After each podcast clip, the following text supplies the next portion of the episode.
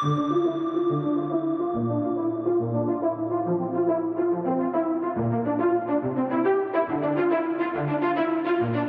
is the Multi Faith Matters podcast. I'm your host, John Morehead.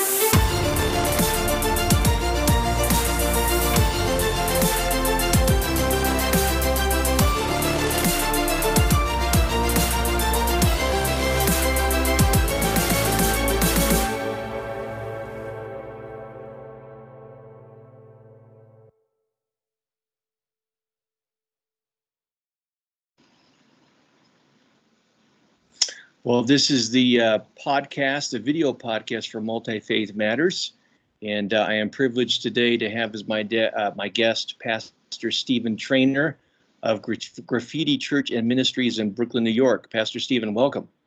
Thanks so much. Uh, I do want to acknowledge where I found out about your story. Uh, a s- sister type of ministry, Neighborly Faith, has a podcast and they interviewed you and i'm always pleased to, to learn about uh, other pastors and churches relating to other religious traditions and the kinds of ways that we support at multi-faith matters. To begin can you tell us a little bit about uh, what's going on at graffiti church? How'd you get started? Yeah so we're uh, part of uh, an interestingly named uh, family of, of churches based in new york city. Uh, we have some sites outside of the city as well we're independent. Each side is independent but affiliated, and, and our heartbeat is to to serve the unserved in the uh, hard places, uh, usually in the inner city. And uh, we've been here serving the Coney Island community in Brooklyn since since uh, 2015. Now you have a Southern Baptist connection, is that correct? That that is correct. Yes. Yeah, the reason I, I mention that is because uh, a lot of denominations are struggling today, struggling to connect meaningfully with their neighbors, and the Southern Baptist Convention is one of those, but you're doing something very different. Now, what caught my attention in the podcast interview that you did for Neighborly Faith was your interaction and the way in which you're interacting uh, with Muslims in your area. Can you tell us a little bit about uh, how that process came about? How'd you make those connections? Yeah, you know, I, I really feel like we we kind of um, uh, inherited that in that you know when we, we we felt a calling to the inner city we felt a calling to a to a hard place what we call a hard place you know a place where um, access to the gospel is is maybe more limited than, than other parts of the of the city and the country. And that's what brought us to this community. And and once we arrived here and started meeting needs in tangible ways and, and building relationships we looked around and realized that we had many muslim neighbors. And it was uh, a new dynamic for us. We, we really didn't have any experience in engaging Muslims, but we said, you know, God's called us to do two things uh, to, to put Him first and love our neighbors as ourselves. And uh, a lot of our neighbors are Muslims. So let's let's start learning a little bit about that that faith system and that, these these cultures and uh, you know see how um, how we can include uh, these these neighbors that God's given us in in our ministry strategy. Now, uh, from what I've heard and read a little bit about online, is that you uh, helped them with an iftar meal. Can you tell the listeners who may not be familiar with that what that's all about and, and how that came together? Yeah, so we we hosted an iftar. This is our second year uh, to do it, and an iftar, you know, basically w- would translate um, the equivalent of like breakfast to break the fast. You know, during the month of Ramadan, mm-hmm. uh, Muslims fast for the vast majority of the day and uh, break their fast, you know, usually at sunset. So um, in the eight o'clock hour, and the iftar is a meal where where the fast is broken, and um, because Ramadan's a, a, a, special time on the Muslim calendar, a time of celebration, those meals often become, uh, you know, larger gatherings, times of fellowship, and uh, and and you know, spending time together with friends, neighbors, families, and um, you know, last year we had a young man serving with us who who had a lot of experience in the Middle East and said, you know, what if we, what if we hosted an iftar? You know, our our Muslim friends and neighbors, this is a special time for them. They're they're gonna have a meal. What if what if we hosted a meal? And we we didn't know how to do it. We said, okay, let's uh, let's let's do this. We we don't know a lot about. Uh, we didn't have a checklist or anything, but we said we're we're going to commit to doing this, and we're going to invite our our Muslim neighbors and lo and behold, they came, and it was really positive. One of the most powerful things I've ever experienced, and we were really blessed to do it again this year. Awesome. What was the response of church members and also in the Muslim community when you did this? you know, for for our church members, we we don't we're we're kind of unique, especially in the SBC world, in that our people are are largely very very new to church. Um, these are new believers, and these are folks who who are are you know, they're not bringing sort of old faith traditions and um, you know they're have spent their entire lives largely in a very diverse community anyway so there was a tremendous amount of openness from our church people and our Muslim neighbors were, you know, we didn't know how they would respond. A group of Christians, a church saying, "Hey, we would love to host you and celebrate you and honor you during uh, during Ramadan," and the response from from the Muslim community was overwhelmingly positive as well, and it was really, really encouraging to me. Um, I remember I had this just kind of uh, moment where I looked around and I saw people that we had baptized a month prior. We're talking about brand new Christians serving uh, cross culturally, serving uh, Muslims and showing them what the love of Jesus looks like in a, in a tangible way. And I thought, wow, you, you, you, you just can't put a price tag on this. This is, these new believers are doing something that, that other Christians uh, in, in other, especially in other communities, may, may never get an opportunity to experience. Hmm. Has there been any opportunity to build on that uh, meal, or is that still something that's in process? No, we, you know, just sort of organically this year, especially since uh, this was our second time to do it, we saw some familiar faces, uh, but also some new faces. This year, uh, the imam from our local masjid came, which was a, you know, a, a real honor for us. It was sort of an endorsement, um, and he he shared a few words and said, you know, uh, very similar to what what what I shared the year prior and, and, and this year as well. You know, this you're our neighbors. We we don't agree on everything, and that's okay. We want to disagree well, but we still want to show uh, love, respect, and honor. And he really echoed that sentiment. And and by by him doing so, it it, it kind of relaxed even uh, some of the feelings that, that we had as we were uh, meeting some new people. And listen, so many of our stores in our community are staffed by, managed by, and owned by uh, Muslims. And you know, I just I walk down the block, and you know, friends that we've we've met through through the iftar, you know, make it a point to come outside and to say hello. So there's a real uh, sense of community that's building. And we also had an opportunity to host an Eid celebration uh, just a few days later. As we at the iftar, we had conversations, and you know, we have not a large space here, but in, in Brooklyn, in New York City, it's to find any space to host an event is pretty, pretty difficult. Certainly very expensive. So uh, one of the Muslim families said, "Listen, we want to host uh, an Eid celebration for the kids, uh, but we don't have a space to do that. Would it would it be possible uh, for us to do that here?" And we said, "Absolutely." And they said, "What would it cost?" We said, "You know what? It, it would be our honor just to, to make the space available to you." So,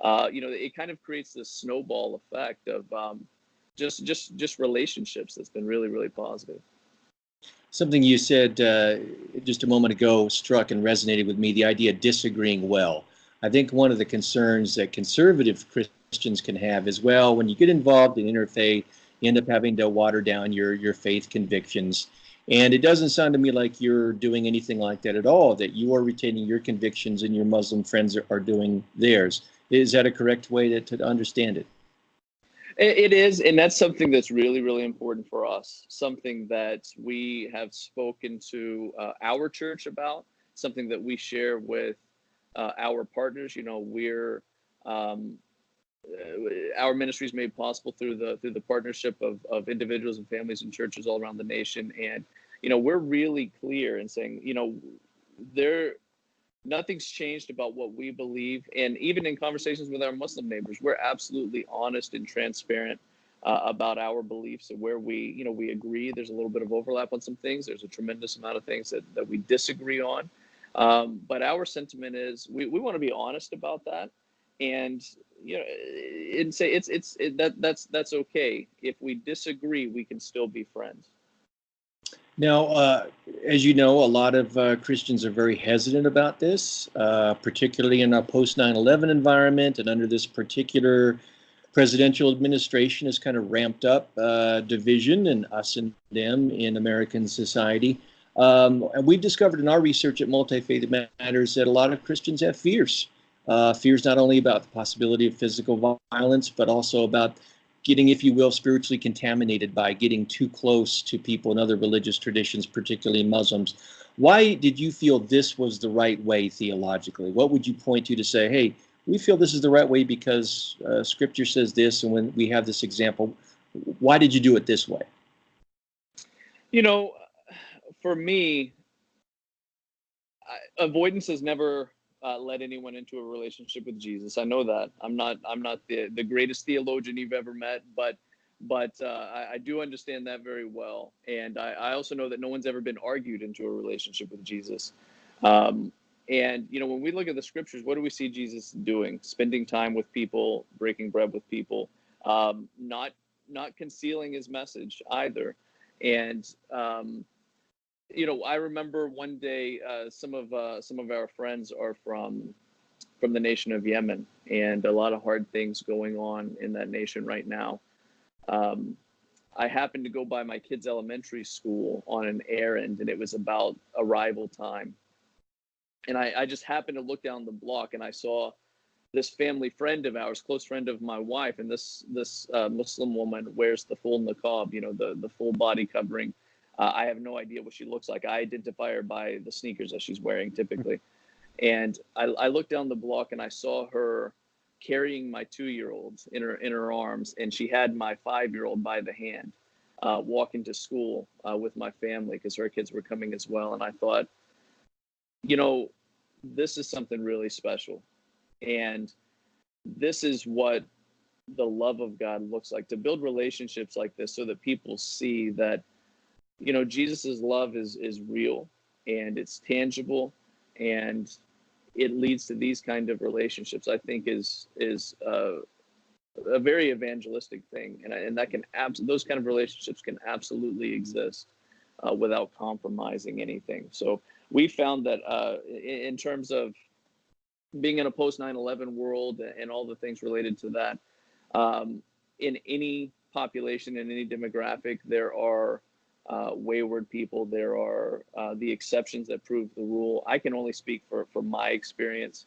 I have found uh, our Muslim neighbors to be uh, remarkably, remarkably hospitable, uh, remarkably open, and you know, surprisingly, uh, a lot of our faith conversations are initiated by our our Muslim friends. You know, there's a curiosity there that is um, is really interesting as well. So we've we've found nothing but but positivity, and eh, for me, if I'm a good friend, a good neighbor to someone, I don't conceal the fact that I am a follower of Jesus. It's absolutely the love of God, the love of Jesus as King of my life working through me that would foster my willingness to do these things that would that would initiate that if someone's never going to make jesus king of their lives and, and if we know that up front um, building a positive relationship with them is still the right thing to do. But we also believe that god brings the miracle and through our small steps of faith god takes big steps. And uh, you know we're just we're just trusting god for for positive outcomes that we, we've had nothing but positivity so far. And you know we're excited about the future. Well, that's music to my ears. Uh, we evangelicals are very evangelistic people, and I think sometimes one of our shortcomings can be that we almost objectify people, that the relationships are just the means to the end of evangelism. And while we hope that people will embrace Christ, uh, nevertheless, we, we don't want to objectify people, and building these relationships, as you say, and loving people is the right thing to do, regardless of their response. So uh, again, my, my heart is singing in, in hearing your perspective. Let's say that there's a, a pastor or a church member who's uh, watching this uh, conversation and they recognize maybe they've got Muslim neighbors or Buddhist neighbors or what have you. What advice would you give to them about how to initiate a relational process?